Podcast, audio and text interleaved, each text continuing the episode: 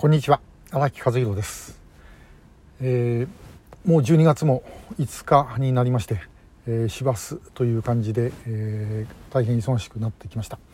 あのまあ先週は私も月曜日授業終わって羽田に泊まって火水木とソウルに行って、えー、木曜日あの帰ってきてからあの今度はそのまま仙台行ってで、えー、日帰りで東京へ戻るというで、まあ、3日あの1日東京にいて、えー、土曜日はあの長岡ということでですね、えー、結構忙しい日にちでした、まあ、これから先も今週は週末、えー、とこのまずですね、えー、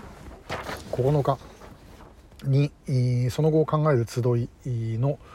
神戸で、えー、やります。田中稔さんと金田辰巳さん。この間東京でもやりましたけども改めて、えー、その2人のふるさとである神戸で、えー、やる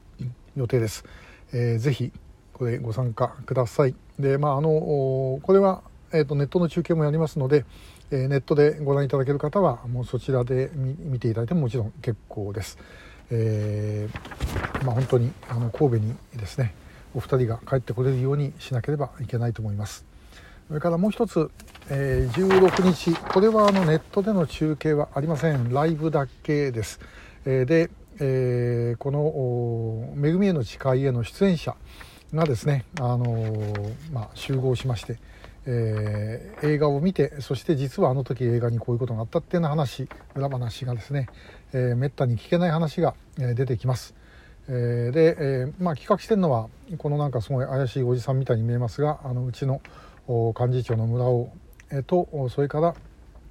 この、えー、映画ではですね悪い工作員の役やってる佐羽 A さん秀さん、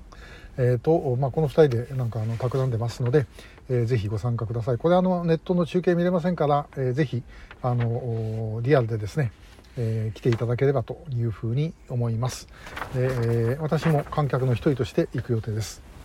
でさて今日お話しするのはですね、あのー、今ちょっとまだ途中までなんですけど前に1回読んだ、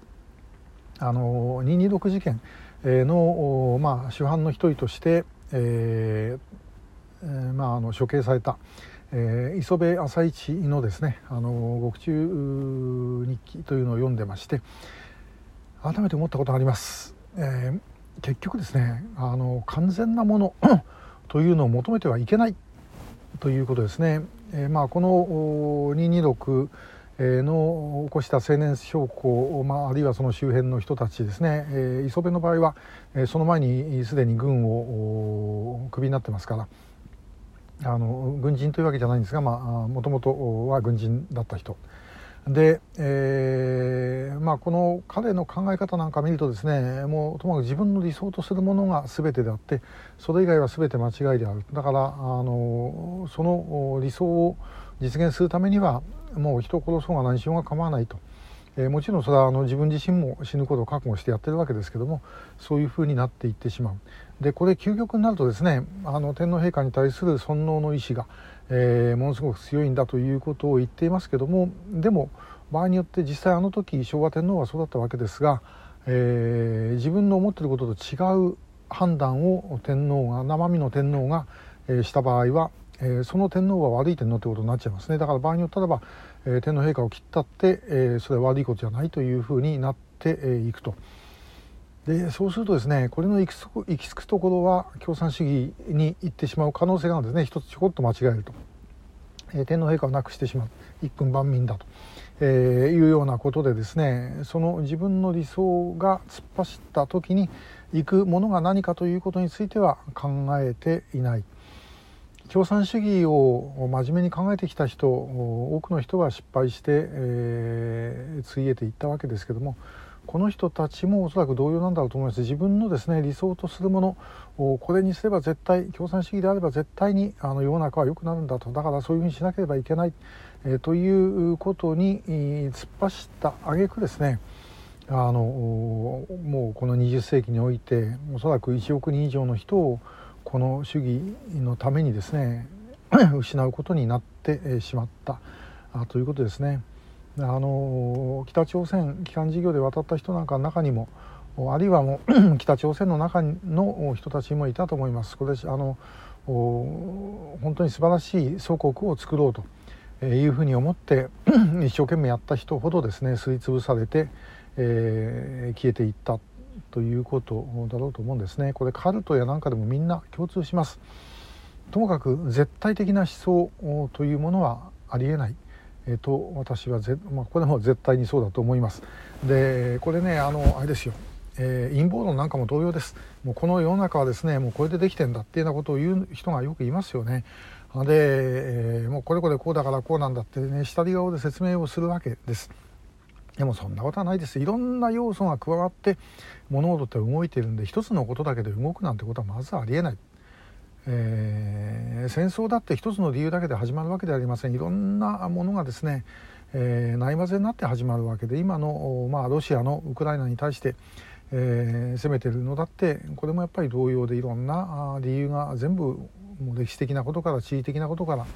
いろんなことが重なって起きてるわけですね。え、ですから結局ですねあの理想を持つのは当然、えー、持たなきゃいけないと思います。でもその理想が完全に実現することはありえない、